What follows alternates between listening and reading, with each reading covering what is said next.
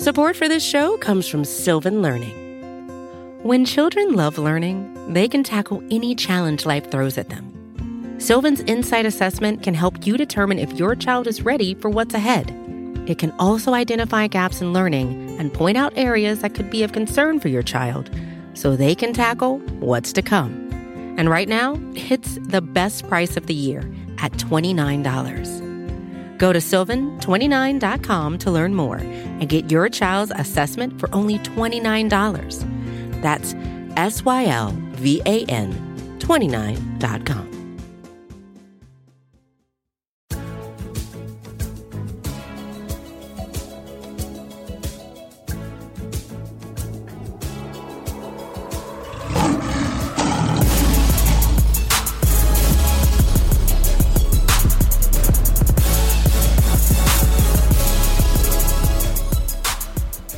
Welcome back to the Pride of Detroit POD cast. Welcome back if you are a repeat customer. Welcome back if it's your first time. You know what? You were probably here before in some past life. Maybe you just dreamed about it. Maybe you precogged into the POD cast before. Either way, welcome back. I'm Chris Perfett, the adequate host here for prideofdetroit.com, at Pride of Detroit on Twitter, Pride of Detroit on Facebook. You know where to find us. This is the Pride of Detroit POD cast brought to you by Sadness and apathy and you know what? Let's just get let's get everyone introduced here because we got to dive right into this one. It's a late night for us here. We've been burning uh, a lot of candles at multiple ends m- various ends with jeremy reisman the fearless leader at DetroitOnLion dragged out of bed here at this ungodly hour. How are you doing jeremy? I am burning candles to get the stench out of my house for watching that game you're burning candle enough candles is probably burning down your house. Yeah, talking head style. Ryan Matthews. At Ryan underscore POD. He's here as well. He just came in from playing some hockey. How are you? Uh smelly. But yeah. uh I mean, not as smelly as the Detroit Lions franchise. Nailed Let's it. dump I mean, you always want to start with you always want to start right into it. Yeah, let's dump right into it. You always want to start with a score. I want to just cold open this podcast, and I should have, but I just have to do my, you know, complimentary introductions. Uh, first off, you always do the score 34 22 Chicago Bears over the Detroit Lions. The Chicago Bears snap their 10 game losing streak of we own the Bears to the Detroit Lions. And let me tell you something, man what I saw out there was kind of pitiful. And it feels bad. It feels real bad because it just feels like the Lions have lost that arms race out there. I'm not going to be depressive about it. I'm not trying. I'm just trying to give the facts, just the facts, ma'am. Feels like the Lions have kind of lost that arms race because the Bears. Ooh, wow! Like what? The only thing the Bears did not do well in this game was run the ball. Everything else, though, they they tore apart the Lions. Uh, Jeremy, I think you've been holding this in. You want to get to it right away. Your thoughts? Oh man, I mean, nothing about this game was surprising, but it's just so demoralizing watching this team come out so slow each week and all of your worst worries about this team. I mean, you look at the Lions and who they are through through eight games, and you, you have a pretty good grasp on who they are. Their offense is struggling. They can't stop the pass. Their def- run defense is getting better. But you hope that a guy like Matt Patricia, who's you know built his whole quote unquote career on adjusting and getting better in the second half and coming in with a different game plan each week to to counteract, you expect to see something different. You, you hope to see something different. That's that's the whole hope behind Matt Patricia. This is the whole reason why I was optimistic going forward is that I thought maybe the defense would get better. I thought maybe the team would make some adjustments. I thought maybe the offense would need a week or two without Golden Tate to realize what the hell are they going to do without Golden Tate? And none of that is happening. They are who exactly we thought they are, and they're a horrible, horrible team right now. I, I mean, it, I can't make an argument that this team isn't a bottom five team right now, because yes, the run defense is improving almost exclusively because of Damon Harrison. That's the that's it. No one else is is getting better right now. Jarrad Davis is not does not need another couple weeks in this defense. He's not getting better. At this rate, how how how long is the Bob Quinn Matt Patricia regime going to last? Because this isn't just a matter of like Patricia not getting these guys ready or us finding another coordinator to fire, but there there's just draft picks out there just not performing well at this point. Guys brought in through free agency through these years that just it just doesn't seem like this this was supposed to be the culmination of the blueprint Bob Quinn was putting together, right? This this team this year is supposed to be it. I know they tried to pre- preach uh, patience. patience. Yeah, patience. And it's like, no, you fired a guy who was going nine and seven, and this is what you're getting instead. And I don't, I just, I, I have no other words for it other than just, and I'm sure Ryan will appreciate this, and I'm opening up the door for Ryan to speak, but this ain't it, Chief. this ain't it. What the what the Lions are doing out there, this ain't it. And it, it feels like uh, every the Lions did everything according to what you're supposed to do by old standards of the NFL. And they ran up against a team who seems to be doing it right by new standards. We talked with Robert Zeglinski. You can go, go you can go back and listen to that passive aggressive stuff. You should listen to it, especially if you're Ryan Matthews, and listen to all the barbs Rob left for you, Ryan. but like this, he, he's totally right. This was a this was a Bears offense that doesn't have a great quarterback, but has a great has a has an offensive scheme that just works. It, it, it works with the personnel it gets it feels like the Lions don't have anything working out there. It feels like they just came into the, the like you can see it on some of those guys too. They're just getting frustrated out there. They don't know what they're. I, I don't want to say they don't know what they're doing, but they're definitely not executing on whatever the hell they're trying to do out there. I don't know, Ryan. Like uh, me and Jeremy have opened this up with our frustrations. How are you feeling? Yeah, like I don't know. I'm just. I think I'm kind of I'm, I'm past the point of, of frustration, and it, it kind of sucks because I feel like I'm I'm sinking into apathy a little bit, and I know that's just not a good place to be. We but. We can't have that. We've got to get our, our downloads on Spotify. I know, I know, totally. So I I think I want to take this back to what you said about how you know at the beginning of the season, Patricia specifically talked about patience, and that doesn't jibe at all with the comments that Quinn made when he decided to let go of Caldwell and he was talking about how this team wasn't a nine to seven team and that they should be a better team and, and their sights should be set on things like playoffs and, and, and winning divisions and, and things of that nature. So I don't think it's fair to I don't think it's fair to the fans of this team to to do that. And with the way that this team is performing like this isn't a patience thing. Like because i think what was important about what jeremy was saying is like you're not seeing like some of these players progress. Like jarrad davis like is who he is at this point. Uh, you know he, he's been in this scheme for you know uh nine you know eight regular season games um or nine regular season games but you know he he's had he had all summer. He had the preseason. I mean so you have you have these players who are Bob Quinn's players and they're Matt Patricia's players now. And when you're not seeing the like the fruits of the labor, when you're not seeing like progress, then it's like, well, what am I what like what am I being patient about? Like what what's the patience for? Like what am I being patient on? What am I waiting for? Like what is it I'm supposed to be seeing? Because if it's supposed to be like, you know, Chris, you talked about like the Bears might not have a very good quarterback, but they scheme they have an offensive scheme that just works because they play to the you know the strengths of their players. I'm not seeing that like on defense. I'm not seeing that on offense. So if if it's if it's failures on the coaching staff, but you're asking me to be patient because you're a new coaching staff, it, it's hard as a fan to buy in on that because it's like, well, I don't know what I'm being patient about. Yeah, and I hate to start big picture. I really do because these things you're saying, Ryan, are things we've been harping on all season as this Lions team just keeps imploding. But it just it needs to be said over and over though. Like, and I think you're right about guys kind of like. I think the most surprising thing, if we can narrow in in this game a little bit too, was how Matthew Stafford played to me. Like some of these guys out here are just I I don't know Jeremy if regressing is the right word, but there are some guys out there that are just like everything we talked about about this team moving forward just was on display looking the opposite way today. Well, yeah. I mean, I think with Matthew Stafford, you can use the word regressing. He was one of the best quarterbacks over the past two and a half years going into this season. And I think expectations were just as high or maybe even higher because the offensive line was quote unquote fixed. And if you want to talk reg- regression, I don't know what's going on with the offensive line. I don't know what's going on with Taylor. Decker. I thought, yeah, I thought that 10 sack game last week was an aberration. Six sacks on the day on Stafford. Yeah, well, yeah, and that that also not not completely surprising given how good this Bears defense is, sure, and yeah. you know, given the fact that T.J. Lang was out.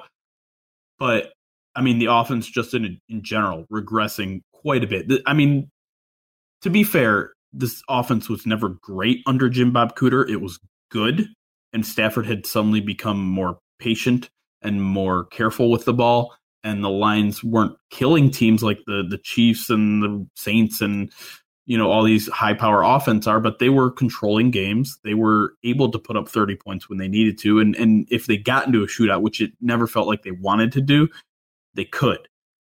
Now that's out of the window. They can't do it they, they can only score touchdowns in the fourth quarter when they're already down 25 points and you know rely on onside kicks and and you know crazy picks to to to get them back in the game like against you know San Francisco and all that and it's it's clearly going to Matthew Stafford's head. I don't know what's going on with him, but he's making a lot of poor plays. He's holding onto the ball way too long, and he's not the the biggest problem this team has right now. That's by far the pass defense because they're almost as much of a sieve on their pass defense as they were, were in 2008. It's that bad right now. But Matthew Stafford certainly isn't playing to the level we're used to seeing, and that's why all the the people are coming out of the woodwork. The Stafford haters who've been dormant for two and a half years have have risen again, and we're living in the land of the dead. I mean, it there is part of it on him for just again, like I, I've I've not seen a quarterback just suddenly pumpkin like this in in a good long while. But I'm trying to I'm trying to find other silver linings out here. Like Kenny Golladay played fine, I guess. He did. I mean, we can still the, one the one bit of optimism that I get to cling to every week is the 2018 draft class, and it's the reason why I'm not close to fire Bob Quinn yet.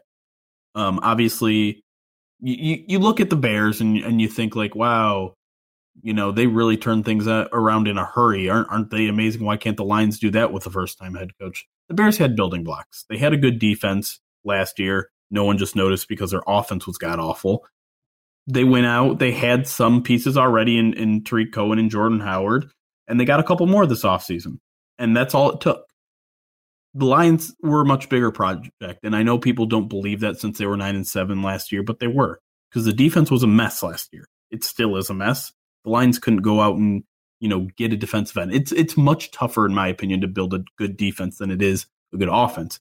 That being said, the offense taking a huge step back means that Jim Bob Cooter's getting fired at the end of the year. It's just going to happen. It, I, I it just, absolutely is going to happen.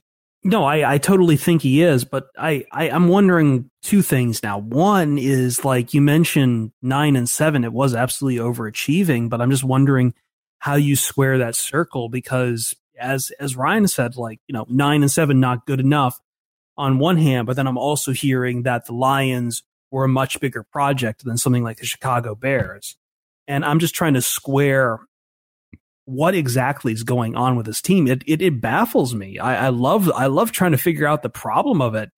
That we have Schrodinger's team here that is both simultaneously good and bad and dead and not dead and then at the same time, you, you mentioned Jim Bob Cooter getting fired. I'm just wondering how many, how many more firings are there going to be? Like, I, I don't know how much more we can keep overhauling the staff right now before we have to start asking questions. And I know it's only the first year for him, but asking questions about Patricia too. Yeah, I think with Patricia, you need to.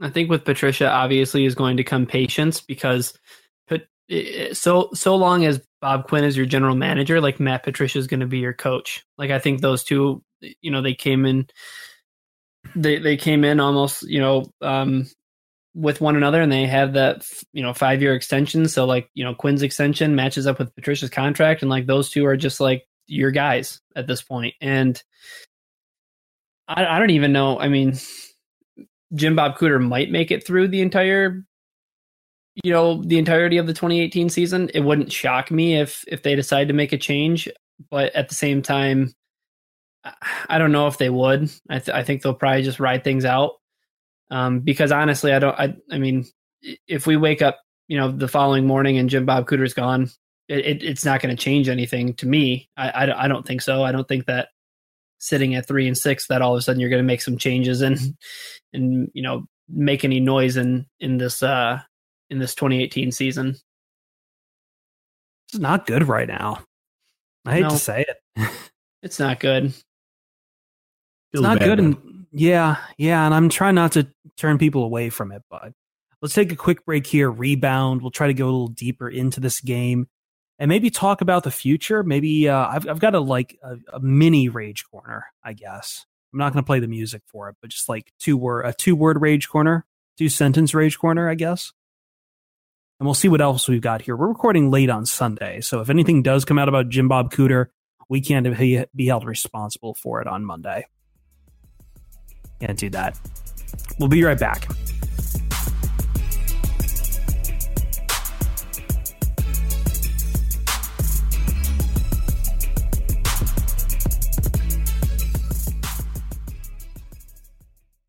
All right, welcome back on the Pride of Detroit PODcast late night edition here as we are recording on a Sunday. Doesn't don't matter much for you. You're going to be listening to it whenever you listen to it, probably on Monday. Who knows?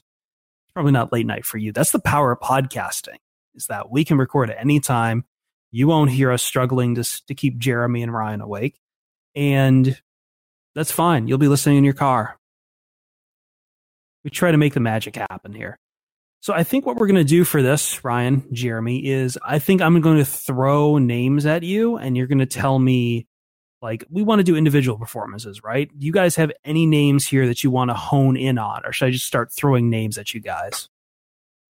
Well, uh, let me let me start out with some positives because I think Yeah. a lot of Lions fans that are tuning in right now are probably just desperately looking for something happy to cling to, or maybe they just want to hear us yell. Just a It's probably a just a mixture of both. Yeah, yeah. There's there's some there's some pathos going on here for sure. But yeah, let me let's start out on defense because I feel that's where probably people feel the most helpless. And the one guy that we're sure is going to be a part of this team in the future, Quandre Diggs, I thought actually had a pretty good game. He had that missile tackle uh, early in the game, and I believe he also had a pass breakup. And while there's not a lot of hope for the secondary this year, he's the kind of guy that's going to stick around along with Darius Slay, along with Tracy Walker, and you have at least some pieces there. It's not a lot, it's not nearly enough, but I think there's reason to be confident about Quandre Diggs going forward. Obviously, Darius Slay is fine. Um, hopefully, he gets his knee right. Hopefully, he rebounds from a subpar year from him, but it's still a, a good year.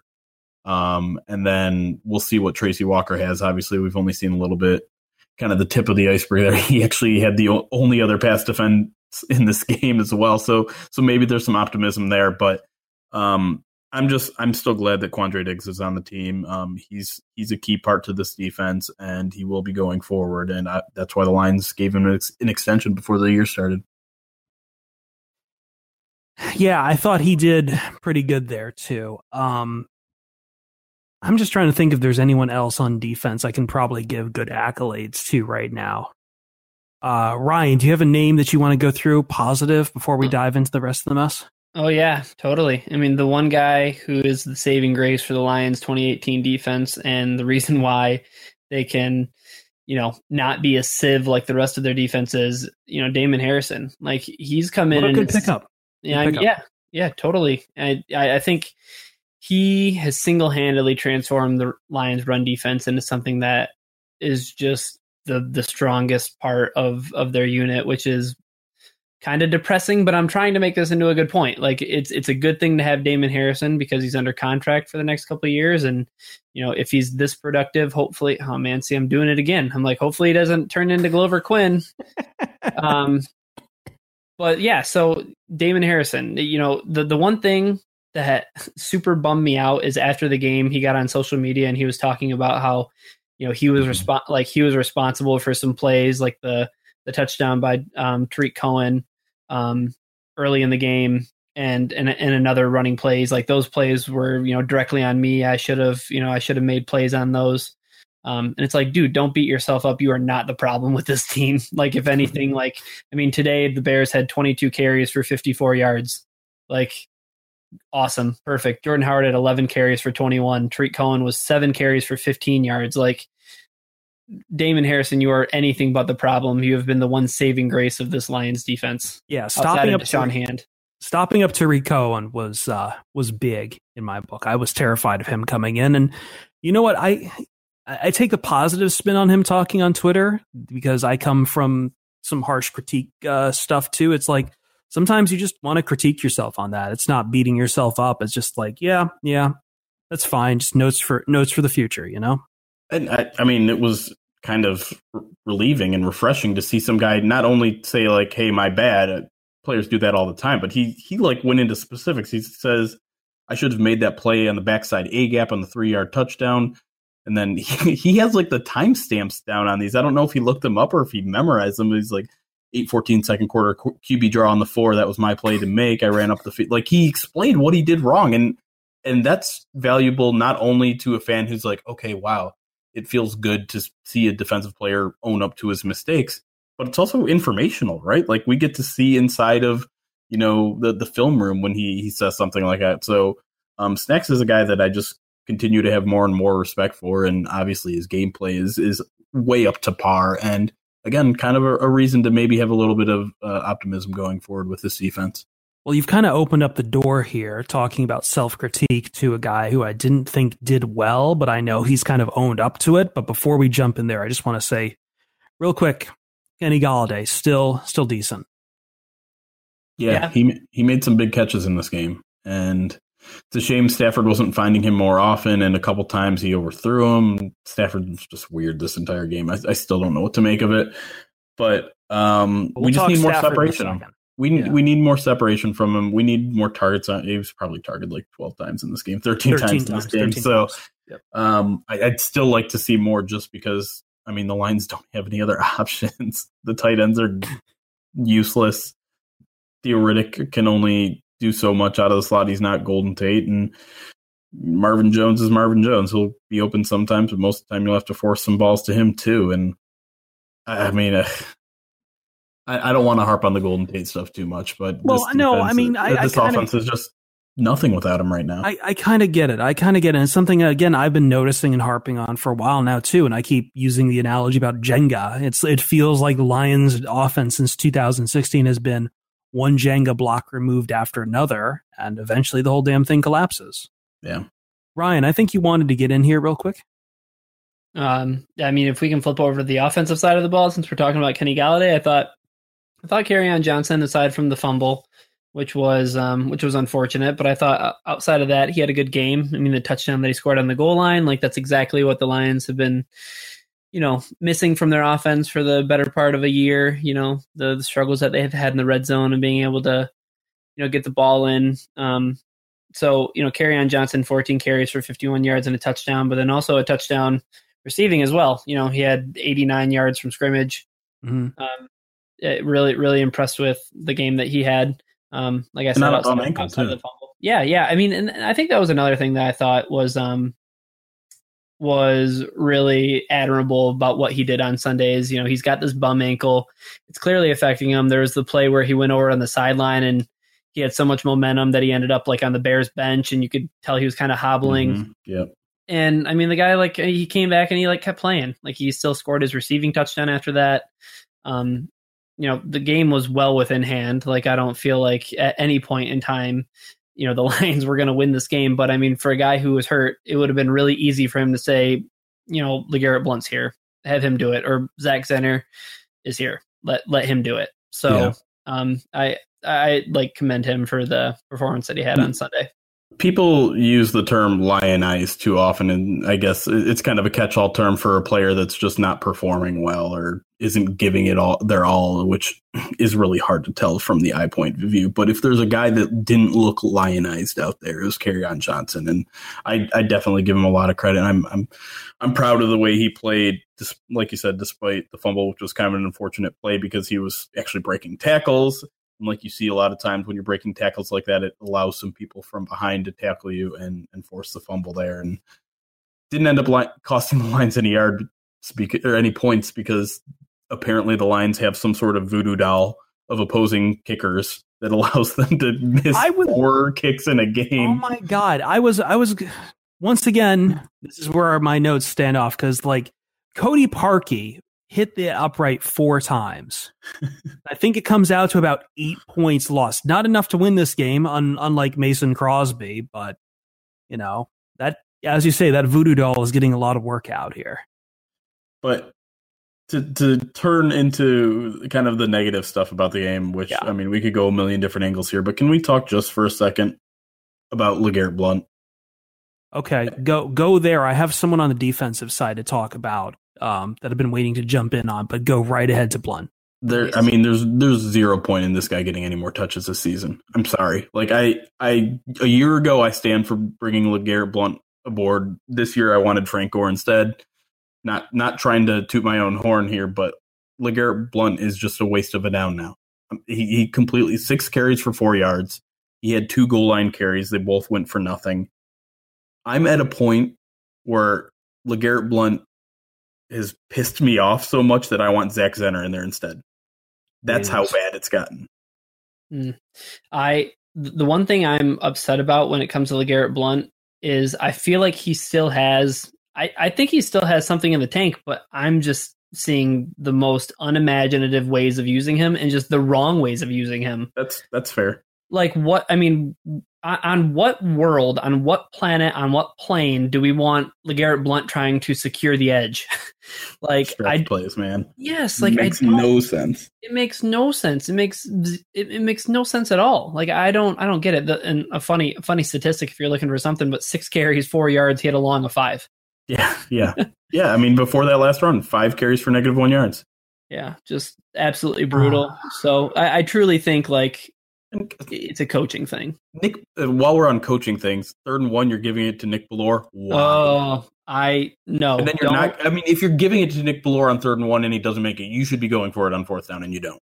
Yeah, you should absolutely be going for it. I think I think if you were in any position where it was either fourth and short or it was you're in plus, you're even barely in plus territory, the Lions defense on the back end was clearly not going to get anything done. So, you know how you're going to try to win that game with the strength of your team, which calling the Lions offense the strength of your team is like insanity to me, to me at this point, but their defense is just so bad on the back end that like that's going to be the only way that you maybe have a chance. So you have to be uber aggressive. You're on the road, you're 3 and 5, just try anything, but like punting and you know, wasting the timeout because you have the field goal unit on and then you end up like it's just I'm Yeah. it's- uh, and uh, this might get us off on a tangent a little bit, but I thought the end game coaching was the worst it was all year. Like not even close. It, part and part of it is because they didn't go, go for it on that early fourth down. I realized they were deep in their own zone, and I realized Lions did go for it five times on this game, but it should have been six. You could tell early on this game was going tilted very quickly, and, and the Lions defense was just not going to show this day. And so you're right. You just you need to commit to hey, we're in a shootout now. We can't afford to give up a possession on a fourth and inches. That's not going to work. And then, like you said, there was the field goal punt thing where if you decide, hey, I guess maybe we're not going to try a 55 yard field goal, take Go the delay game penalty or go Yeah. for it. But don't waste the timeout because guess what? At the end of the half, the Lions very well could have used that timeout. They could have gotten another possession with at least 45 seconds left, probably with good field positions. And and who knows what happens then? Because uh, what was it? It was 26 to 7 you could have gotten another touchdown in there potentially, or at least a field goal, twenty six to ten. Suddenly, you come out in the first, in the second half, score again, and it's one score game. And so, I mean, coaching was just a disaster. I'm not that mad about the challenges at the end of the game because the, the reward was kind of up there in, in terms of value, but at the same time, he lost them both. He lost two timeouts that could have been valuable at the end of the game again, and I, I don't know. I, I thought Matt Patricia was a smarter man, and he apparently is not. Speaking of being smart or not, like oh man, just some of the some of the calls to run the ball late in this game too. It's like why are you? You don't need to keep trying to establish the run game when you're in a hole like that. Yeah, there's why, why do the Lions have 24 run attempts in this game? They were down two touchdowns like seven minutes into this game. It felt Listen, like. listen, it's a joke. I love establishing the run game, but that's a little too much even for me. I know. I mean, you probably don't want to get Stafford killed in this game, and I understand that as well. But there, has got to be a happy. What's the other plan? What What's the other What's the other course of action? Because clearly, you're not going to get done on the ground either. Yeah, and and I think maybe one of the most infuriating coaching decisions in this game was how the game started. The lines come out, no huddle, they're moving the ball.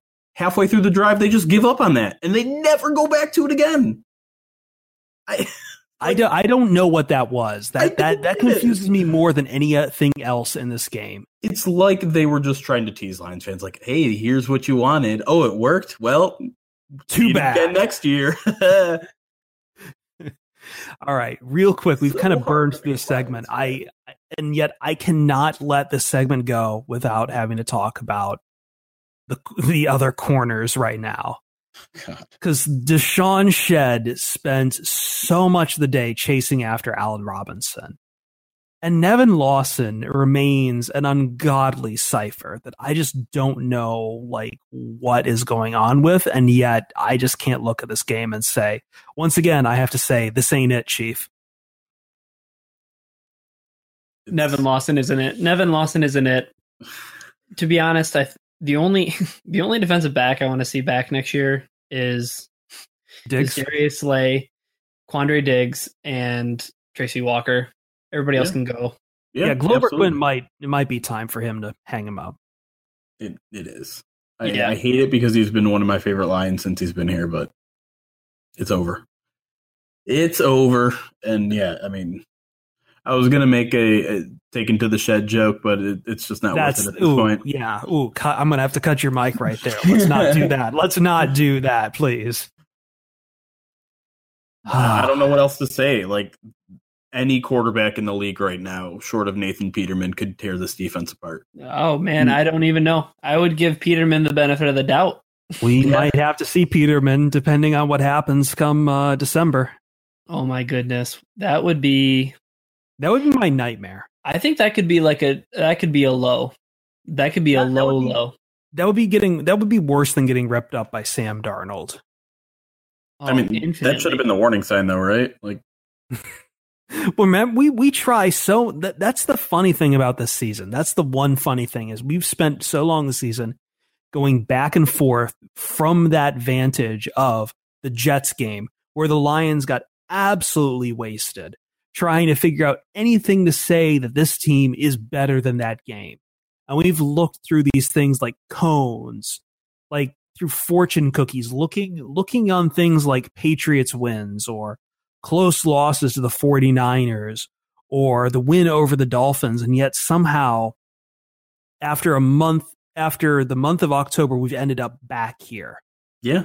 Back I here. That's a right really good point to be made. Because, yeah, yeah I, I think earlier, I think after the Dolphins game, I probably said, throw out that Jets game. That's not who this team is. And I was wrong because we're two months later now and the exact same things are happening. Stafford is turning the ball over. The offense is lost. Special teams is still kind of a mess. By the, way, Sam Martin stop anything. By the way, Sam Martin going to the hospital after that game too. Like special teams could get a lot worse from here. Well, I don't know. Sam Martin was not playing well, so yeah. Well, I mean, a, a, punter off the street, and I don't know sure, if it's that big of a sure. step. Down. I mean, injuries, injuries too, just kind of really starting to pile up. Um, well, yeah, the, the Michael Roberts, left. the shoulder injury, Michael Roberts, Marvin Jones, Kenny Golladay left for a little bit. I, I, I wouldn't. A'Shawn Robinson left, and I believe he came back as well. Levine Toilolo left for that, and and on Johnson obviously very much dealing with an ankle injury. I'm not. I would not be surprised to see at least half of those guys missing on Wednesday's practice. It's only going to get worse. So when do you shut down? When do you shut down Stafford? You don't. All right, we've still got two segments to go here. I just threw it out as a firebrand. Uh, when we come back, I think I'm going to do my little mini rage corner, which fits in well. It's basically like it, this. This is some. This is some. I think some group therapy we're about to do. How to deal with the rest of this season as a Lions fan. We'll be right back.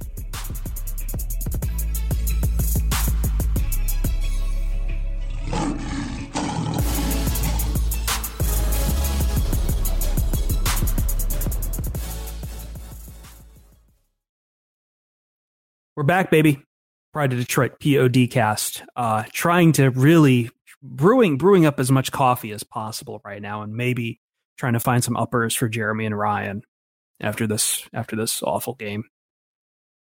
I don't know, something, anything. We'll try anything. What are you guys trying? Uh, cocaine?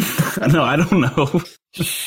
nothing, nothing helps. You're not right supposed to say that on a podcast. I'm not trying cocaine, kids. don't do it. I've never had it and never will, but don't do it. I don't know what I'm doing anymore. I'm just saying things into a microphone to try to keep myself awake because all I want to do is go to bed and put that game behind me right now.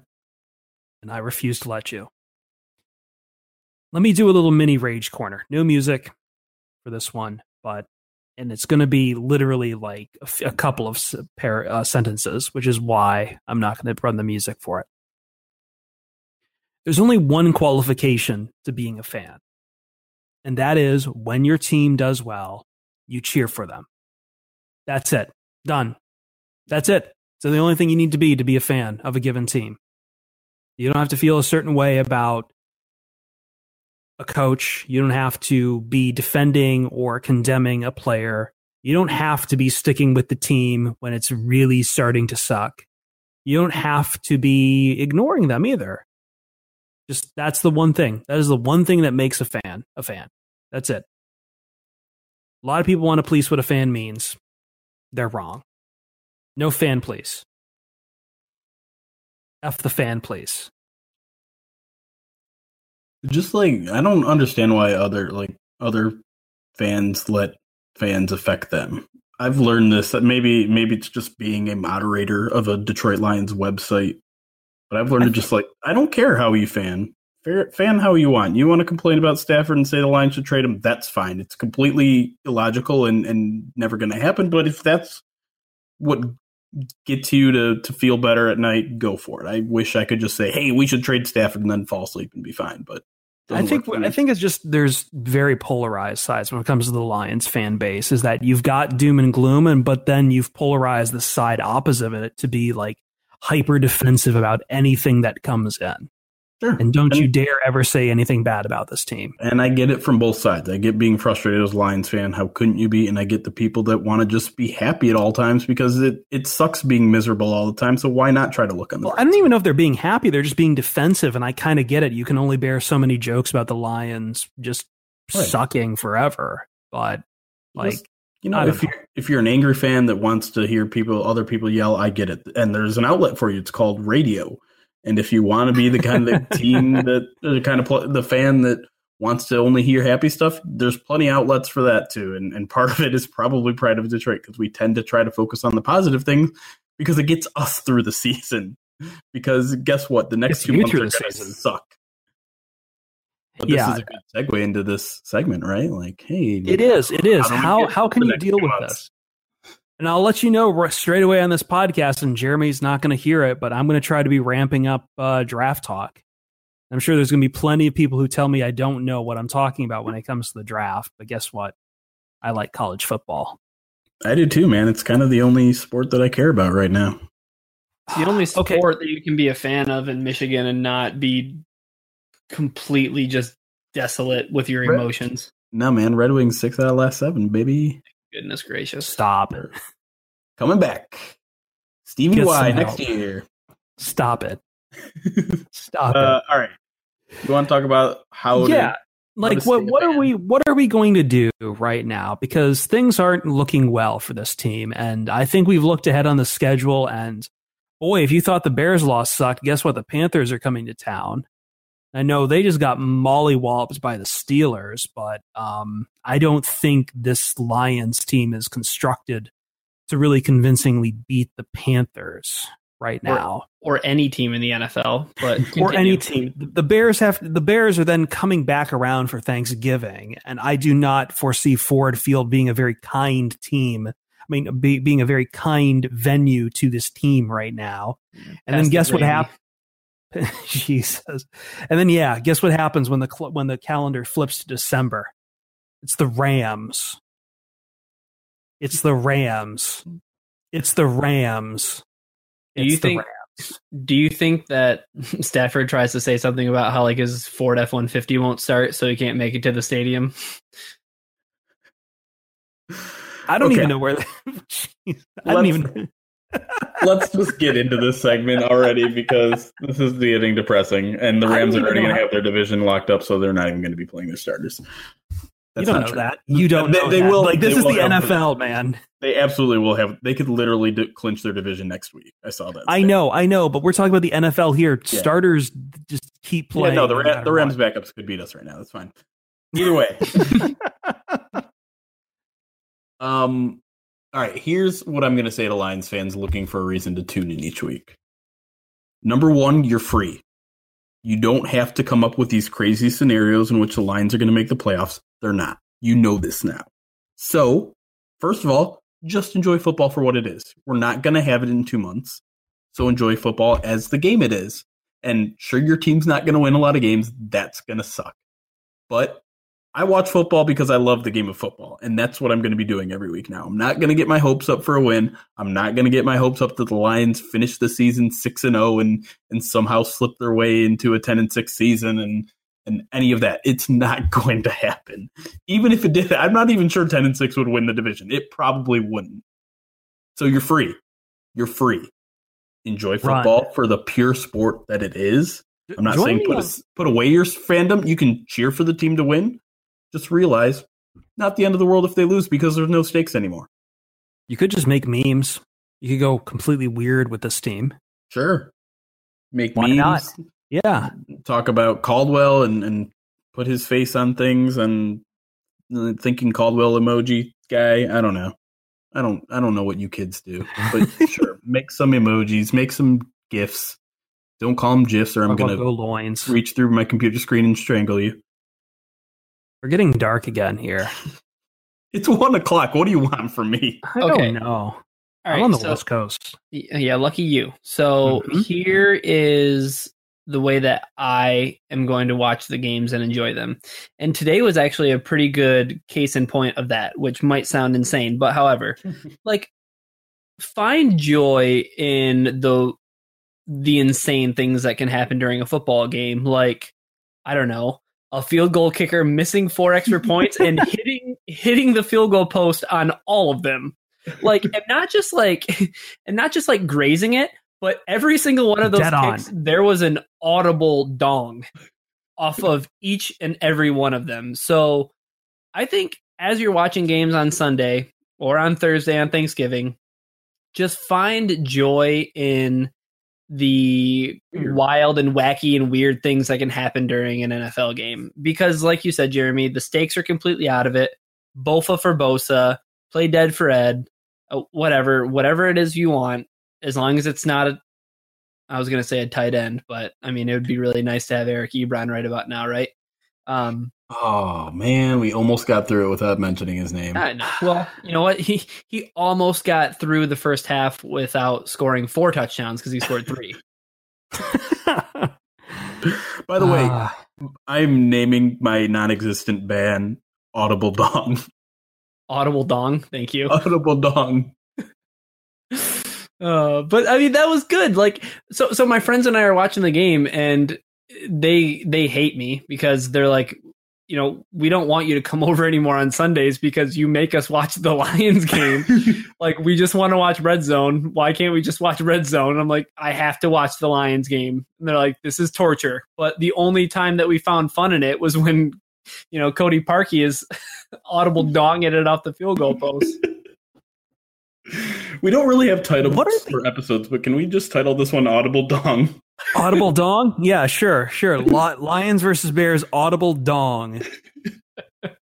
I'm pretty sure that's going to get taken off iTunes if I name it that, though. I'm going to have to come up with some creative spelling of dong. Do it with a zero. Jesus Christ. Like how how unreal is that? You get two times the two two teams you play against, both in your division, where their kickers just decide to just completely crap themselves when they're playing you. Like we're definitely gonna call those uh like those are LinkedIn performances, right? Get it spon- that's our new sponsorship, LinkedIn. Yeah. two of those games, and this Lions team couldn't capitalize on it this time. LinkedIn, get your resume ready. Uh, Play uh, the game. Blunder of the game. Yeah. I think what was also so satisfying about those missed kicks too, though, is like how happy the Lions like players were. Like, yeah, he missed it. It's like you guys are still terrible. You're not going to do anything. You're still about getting it. crushed. You're not going to turn like you're not going to turn these into points. Like, what, I, what what are you excited about? Yeah, he missed the kick. I mean, but then again, at the same time, it's like you know what? Put myself in their shoes, in their position. You guys audible donging it off the post. It's awesome. Can I share my advice?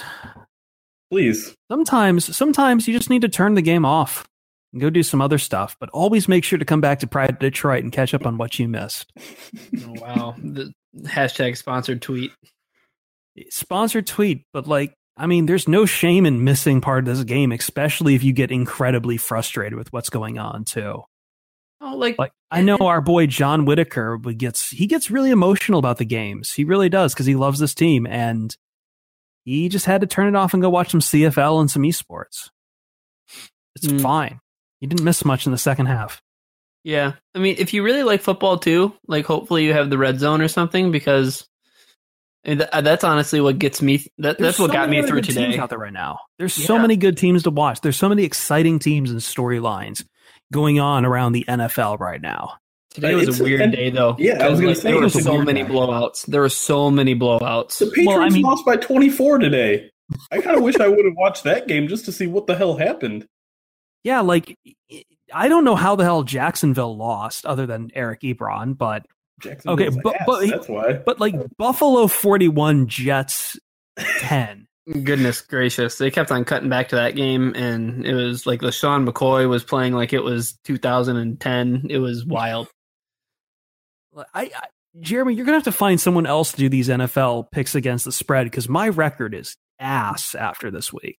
I, think everyone's is, but yeah, it's just it's a wacky it's a wacky game, and this is why I do kind of enjoy playoffs, especially when the lines aren't in it, is because I can just like I can go full focus on those games and Yeah, you can just well, wacky stuff happens and it's fun, and, and it's why I love football season, despite the Lions being so bad year in and year out, is just because football is wacky and it's fun, and that's how I'm going to treat the last eight weeks of the season.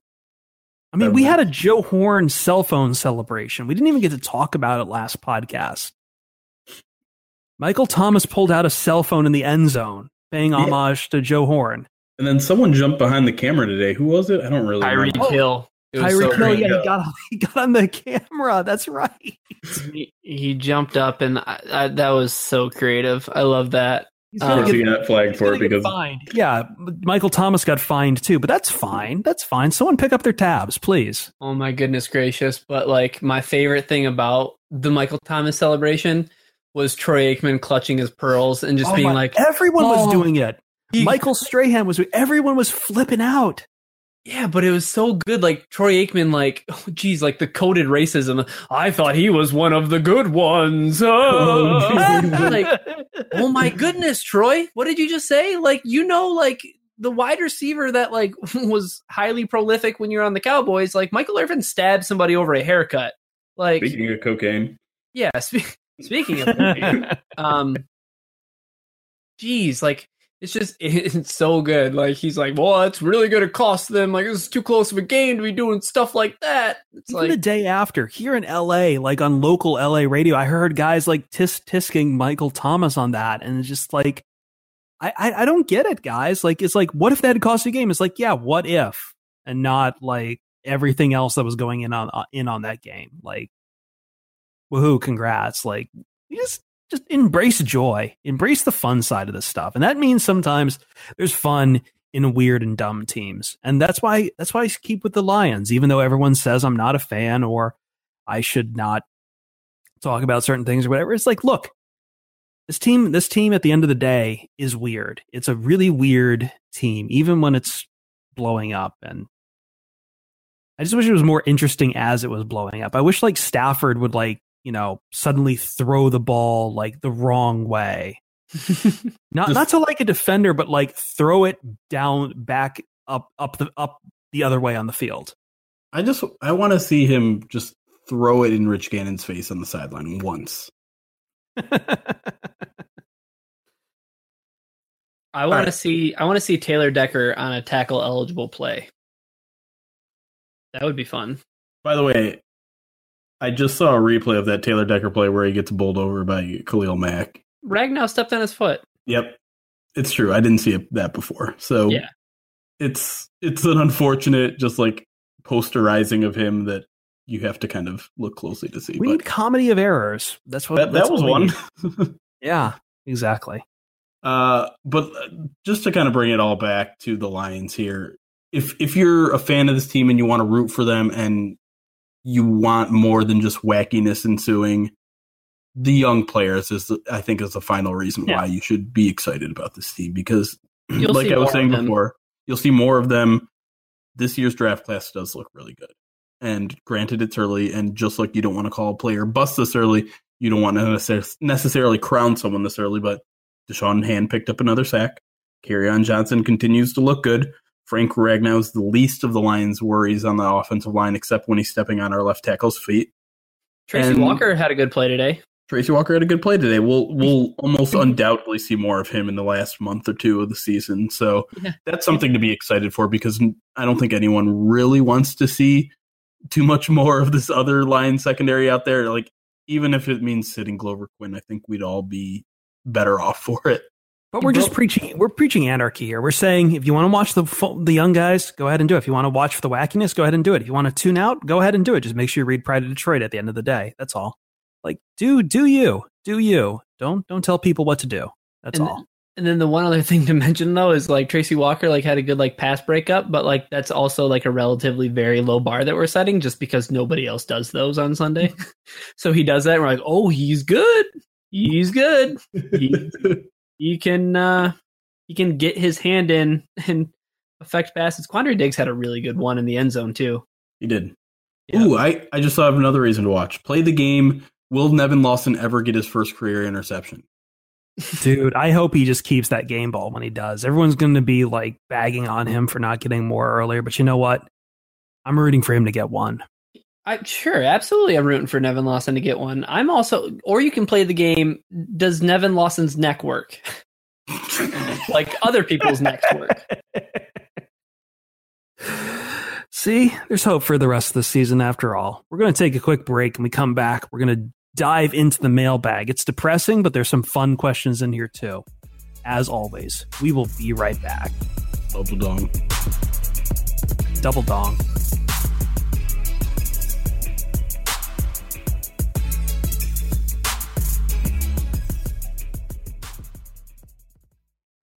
Mail time. The mail's here. Here's the mail, it never fails. It makes me want to wag my tail. When it comes, I want to wail. Mail time.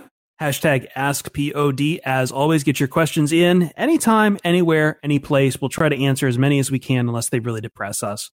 Or if it's something that we cover earlier in the podcast, we won't usually like revise it, revisit it in the mailbag unless we really like the question. It just it's, it's just how the thing goes. Like I know a lot of people ask really good Lions questions, and it just so happens that we happen to accidentally answer those as we're going along. But guess what? We're, we're using your questions to help write the show, as it were. Uh, we usually do reviews at this point, but I think we said last time we're just going to be done with that. Yeah, maybe. We'll see. I'm I'm not pulling out my phone this late. Screw it. Yeah, I was going to say it's pretty late for you guys. Okay. Um I don't know where to start. Actually, I do. Rodney Lane. Hashtag ask POD. What is your favorite play call on third and 20? On offense or on defense? I think he means when the Lions are on offense. Because on defense, it's don't cover anybody. Jesus Christ. Engage, engage eight. oh man, I know my least favorite is a draw play. Like you might as well take a knee there if you're going to do that. The Lions actually had like a third and twenty, and they threw it downfield, and I felt did. bad because I sent like three tweets right before, like, "Okay, here comes the draw or screenplay." Then it didn't come. Of course, they didn't complete the pass, but They tried. They did try, and I, I give them credit for that because when you throw the ball in third and twenty, pretty much only good things can happen. Maybe it gets intercepted, maybe you get sacked, but you were third and twenty anyway, so who cares? I mean, the Lions had a really great third down interception today. Matthew Stafford threw a perfect arm punt, so maybe That that's it. The arm Yeah. punt. I think the arm punt is my favorite third and twenty play, and Stafford pinned him deep, so He did. maybe uh, we don't even need Sam Martin. Arm punts. The future of this offense, arm punts. See, but that's the thing. Like you, arm punts, there might be some something to that because you can't like fair catch an, an arm punt. You probably should knock it down. You just should not catch it at all. Yeah. No, but that's what that's what I'm. s- Yeah, oh, that that's true. That's true. Hmm. But Uh, what if if- what if you're still throwing receivers out there though, and it's like you kind of have to catch it because else they might go for it too. Do you have to keep I'm glad you are not a defensive back coach. I'm just I'm Not thinking way too much on the. Lions defensive backs right now. Maybe you are you What- the defensive backs coach? I'm just saying, what happens on fourth and 20? You just go out there and tell Stafford just to wing it Hail Mary. And we're going to put, I don't know, the, the most athletic defensive backs out there out in the wideouts. What? So they can go out there and look like they might be able to catch that pass. And now you've got to catch it. You can't just let it fall to the, the turf or else they might they, they they might get the ball and they get the first down. I have no Now idea. you've gotta pin them deep. Are, I I don't know what's happening right now, but the title of this podcast is Arm Punts and Audible Dongs.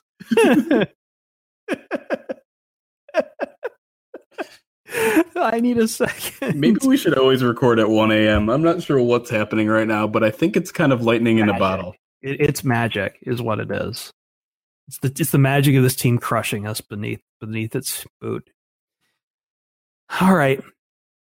Next question here from Logan Smith. What is the best snow cone flavor? I I can't remember the last time I had a snow cone. It's blue.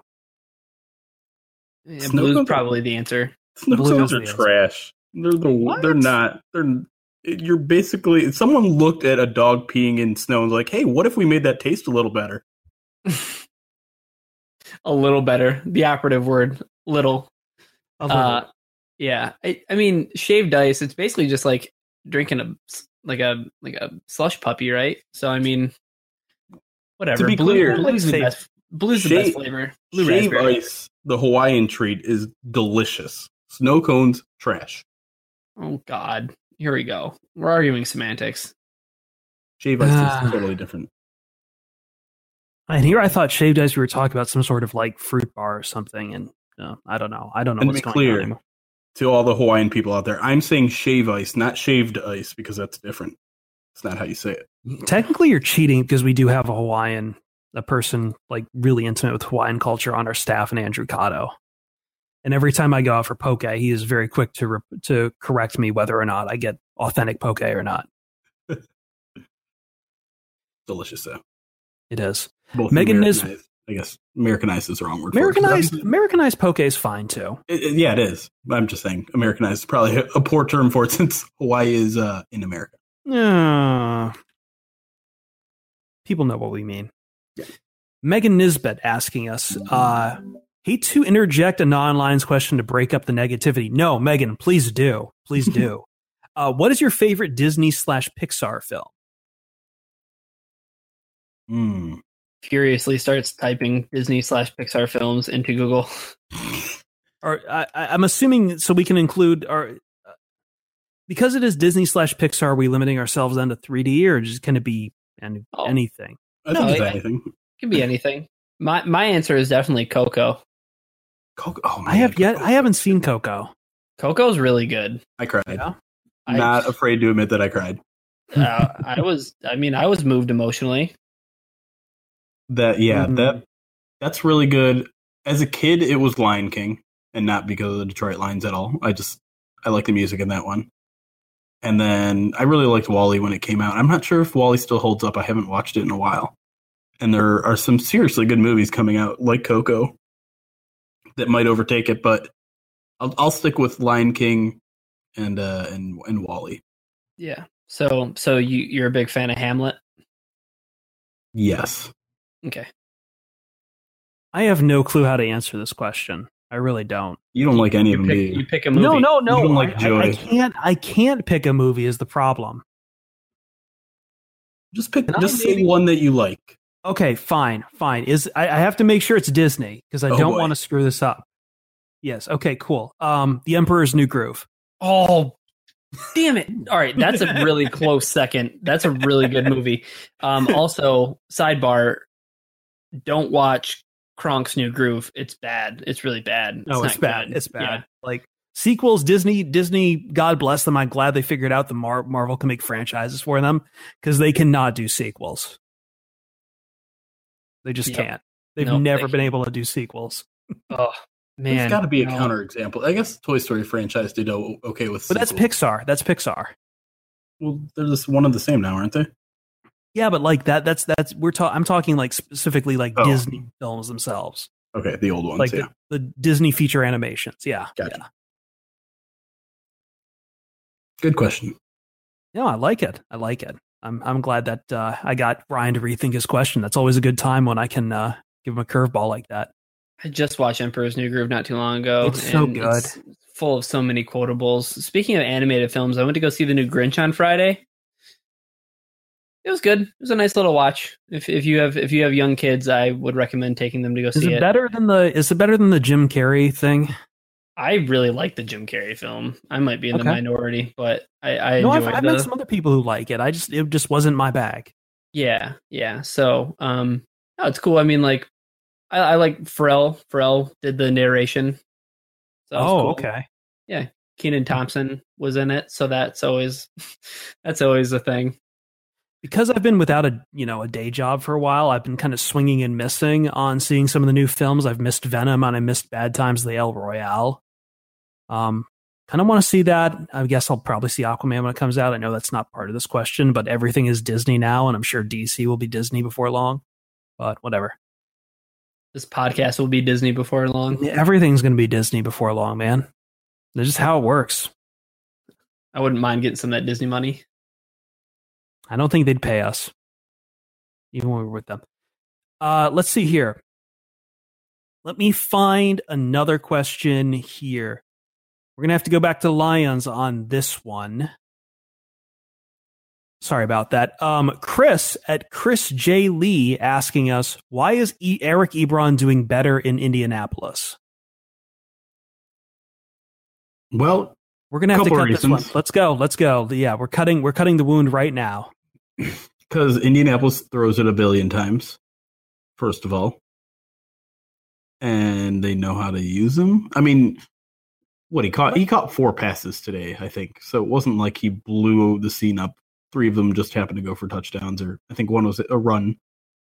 but I don't know. They're they're they're utilizing. They know he's a red zone threat, and I don't know if the Lions just didn't realize that or what. But I don't know. Again, I, I- always, I, he- I, I al- oh, go on. I was just Sorry. gonna say, if, if you look at his overall PFF grade, and I know PFF isn't isn't the end all be all, he's not actually playing that much better individually on a down to down basis than he was in Detroit, but he's being utilized where he's the most valuable, and that's in the red zone. So he's scoring a shit ton of touchdowns. Yeah, I just trying to figure out what's going on with Ebron being out there doing all this stuff in Indianapolis has been frustrating. And it's more frustrating because fans don't want to hear it and don't want to talk about it. And I hate to keep pointing to my uh you know column I wrote in the off season or stuff, but I mean, I, I guess I just liked Ebron when he was with the Lions. I thought he was personable. I understand everyone doesn't want to hear that when he's dropping passes, but you know what? I'm I'm glad he's doing well in Indianapolis. He's got like what seven touchdowns on the year already. Oh no, he has nine. Oh, more? I believe Nine? Okay, I'm sorry. Oh crap. Yeah, no, this sheet. This is what I get looking at some outdated stats. My bad. My bad. Nine. Uh, what's I, I what was Gronk's record again? I think he's unparted. Whatever. I don't know. This was a bad question. We're going the see we, we were doing fine on Disney movies and snow Yeah. cones. Then We, we, came back here. took a hard left right into the darkness again. Well, I'm just saying that's there's that's pretty much all that's left is darkness. we can go back to figuring out our arm punt strategy. We could do Audible that. dong. Please no. Um, Jacob Music asking us. Uh, well, he's got two. I'll take two of his questions here. He's got. Uh, first one is Scott Linehan reunion? Question mark. I thought Stafford was lights out with Linehan. Let's not do this. Do do you realize how much Cowboys han- fans hate Scott Linehan right now? Because it's an 11 on a 10 scale right now. And I know they just won a big Thursday or Sunday night game, but they hate Scott Linehan. This team needs to go forward, not backwards. And I mean that both in the literal sense of they can't be hiring people that used to be on the team and the fact that Scott Linehan is considered an old mind in the NFL now. Chris and I were talking about this off air. The Lions offensively, schematically, are moving backwards in time, and that's not the thing that you need to be doing. You need to find a fresh mind. You need to find a Matt Nagy, a, a Sean McVay. And I know that's not easy, but going over retreads from guys who were best 10 years ago, that's not the way to make this offense better. I know Stafford was throwing 40 touchdowns and Scott Linehan is here, but you have to realize that the NFL has changed a lot since then. That was almost 10 years ago. And that was with Calvin Johnson too. At the end of the day, I'm sorry, like that that is a big factor to it as well. Like I I don't know, like um yeah, you're right. We did I did want to talk about it more, and we just kind of got away with it because we had so many other good conversations going on here. But maybe that's something we sit down with in a later podcast when we talk about what do the Lions need to do, what is the future of the NFL? Because yeah, I, I mentioned that I felt like the Lions had kind of lost this arms race with you know the Vikings with the Bears. Uh, God knows what's going to happen once the Packers finally wise up and fire Mike McCarthy and try to, you know, make their team minty new and fresh. But it just feels like the Lions kind of they took a step backwards in time, going for old school, you know, run first, uh, play out of some sweet, clean pockets. You know, maybe try to work out maybe the most uh, dynamic thing is maybe working out a two tight end set, but I think even that the two tight end sets kind of passed by. It's it's it's something different now with the with these schemes. Also, you kind of need tight ends to run out of a two tight end set. And the Lions don't. yeah, well, there's that. Um, we've got some more questions about offensive coordinators too, and um, I mean, again, I think we talked about it enough last week. I just don't know what's going to happen. Like once you go past Jim Bob Cooter. Yeah, and I don't. I'll be honest. I don't feel like throwing out names out there until it's actually done. Until they actually fire Jim Bob Cooter. I'll, I'll start the research now, but like.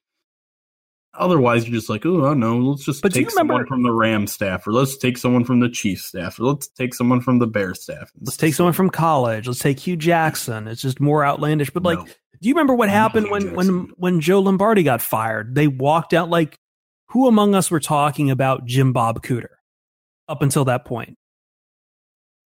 Like we weren't talking about Jim Bob Cooter. They walked down the, the hallway. They knocked on the door of the quarterbacks coach and said, "Congratulations, you're the OC now." Right. I mean, that's going to happen with any mid-season firing. The, the surprise was that it worked, and he basically saved his own job Yeah. for a while. Josh Harrington asking us, uh, what's more disappointing, this Lions team or the ending of How I Met Your Mother? Oh, How I Met Your Mother was such an awful show. I don't know why people like that show. It's because Neil Patrick Harris is, is. Yeah, I mean, he has a really it. good cast. I'll be honest. Neil Patrick Harris is, is a charismatic guy. I like him, and I also like uh, the guy from Jason Segel. Jason Segel. Thank you. I like Jason Segel a lot, and those guys are funny. I just, I don't know. The standard sitcom doesn't do it for me. We're gonna lose a, a lot of people saying that that show is trash, but That's fine. No, uh, someone made me sit down through it. Like I had, I, I was living with a bunch of people up in Vancouver when I was living up there for two years. I was living out of their house for a while, and um, around the time of Canadian Thanksgiving, which is back in October, they wanted to sit down, and while we were trying to make Thanksgiving dinner, they wanted to go through a How I Met Your Mother marathon. with the expressed purpose of of getting to the uh, slaps giving episode. And I've kind of hated them ever since for it. well, here's the thing: if you've ever watched any CBS sitcom and enjoyed it, you're either 70 years old or older, or you just have the worst sense of humor ever, and you've never actually seen comedy ever. Which I mean, it's fine. Comedy if- snob Jeremy's shown up here, folks. I am absolutely 100% a comedy snob. You guys need to know that if you don't know that about me already. I was going to say, how are you dealing with that? Because you used to go to comedy shows in LA all the time. We've never talked about this part of you moving back to Michigan. It's uh, I I definitely have withdrawals, but you know, the comedy of errors that I get to see every Sunday have, have kept me. warm. Ah, perfect. Way So, to yeah, go. I Way know to go, comedy. man. Yeah, you get it. We still got to go to Ridley's Comedy Castle here pretty soon. True.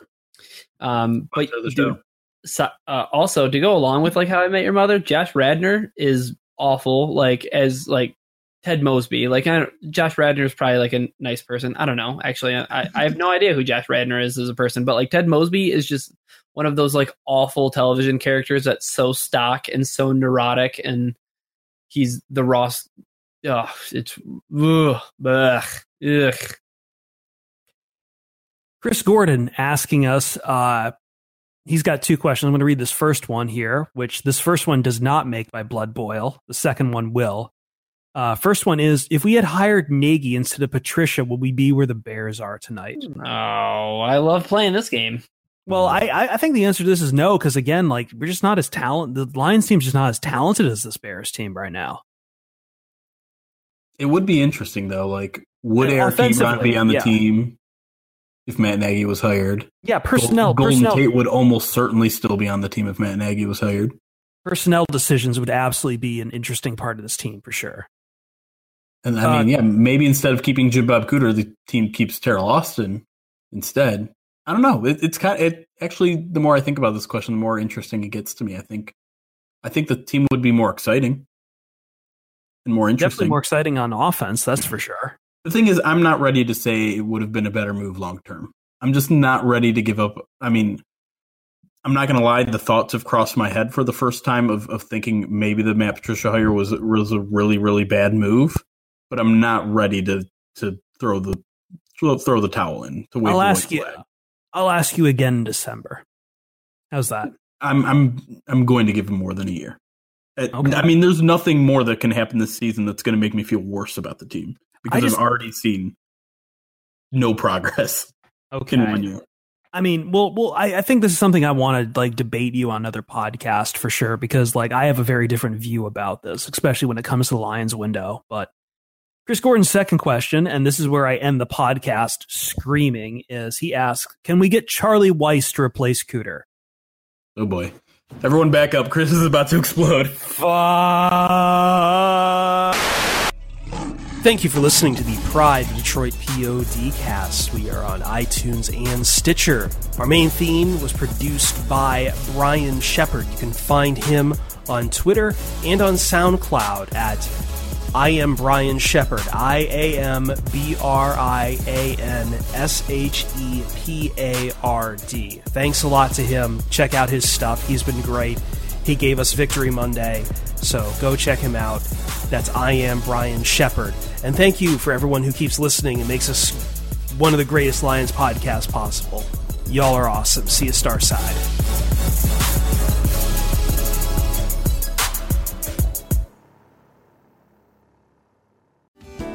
Hello, I'm Spencer Hall from SB Nation, and I want to tell you about my new show, It Seemed Smart. It Seems Smart is a show about people doing things that, for some reason or another, seem smart at the time. Those things might include doing a little cocaine and driving a bike up a mountain. Or, I don't know, maybe racing 100 miles per hour across the country in the middle of the night with no one's permission. Or even stealing a bat from an umpire's room in a Major League Baseball park. Check it out, and if you like it, tell a friend. I'm Spencer Hall. Don't do anything smart.